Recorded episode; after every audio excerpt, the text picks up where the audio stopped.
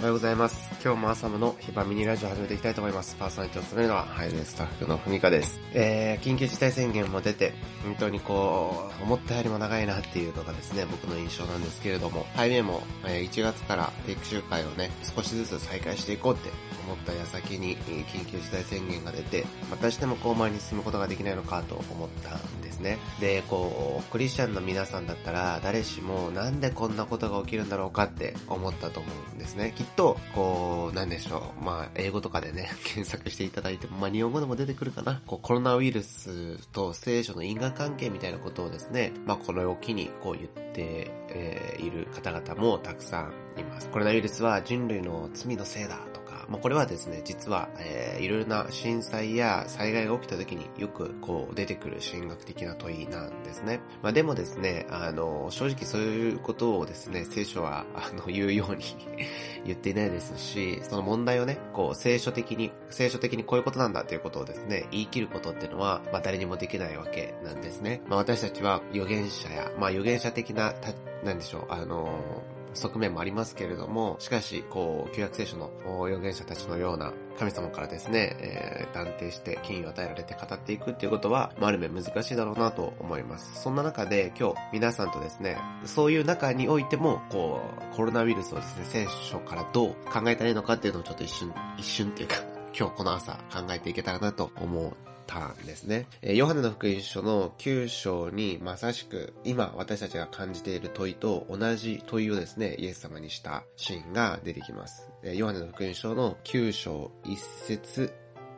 2節さて、イエスは通りすがりに生まれた時から目の見えない人をご覧になった。弟子たちはイエスに尋ねた。先生、この人が盲目で生まれたのは誰が罪を犯したからですか？この人ですか？両親ですか？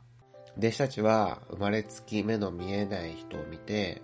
この人がこうなったのはなぜな、なぜなんだとイエス様に問いかけたですね。これはまさしく今私たちが、神様に思っていることと同じだなと思います。このようなことが起きたのはなぜですか？どうこの理由は何ですかということです。えー聖書はたびたび人類の不幸を語っています。大飢饉や、あるいは滅ぼされてしまうことや、あるいはこう、奴隷として連れて行かれてしまうこと。まあ、しかし、その先々で多くの人々は、なぜこんなことが起きたんだろうかということよりも、私たちはこの時間、この時どうしたらいいんだろうかということをよく考えていたように思うんですね。その場で私たちが何をすべきなのか、そこから神の御国に進むためにはどうしたらよいのか、まあ、このようなことを旧約あるいは新約の人たちはしていたんだろうなと思います。なぜなら理由は神の、神がなさることの理由を私たちは知りきることができないからです。だからイエス様はですね、この誰が罪を犯したのか、この人ですか、両親ですかという弟子たちの問いにこのように答えました。イエスは答えられた。この人が罪を犯したのでもなく、良心でもありません。この人に神の技が現れるためです。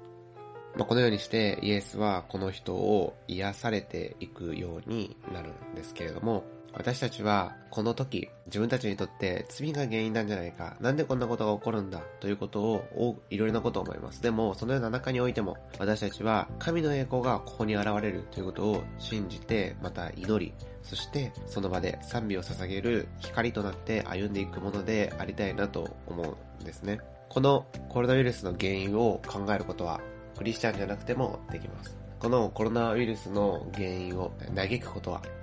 クリスチャンじゃなくてもできます。しかし、このような状況にあっても、神の栄光が表されることを期待し、その場所で賛美を捧げ、神の栄光を仰ぎ見るのは、クリスチャンにしかできないのではないかなと思います。皆さんの生活も非常に厳しい状況にあるかもしれません。大変な中にあるかもしれません。楽しみにしていたたくさんのことがなくなったかもしれません。でもその中で、あなたは神の栄光が現れることを期待して、賛美を捧げる、そんなクリスチャンでありたいとは願わないでしょうか。今日、皆さんの一日一日の指が神様にあって豊かなものとなりますようにお祈りしています。では、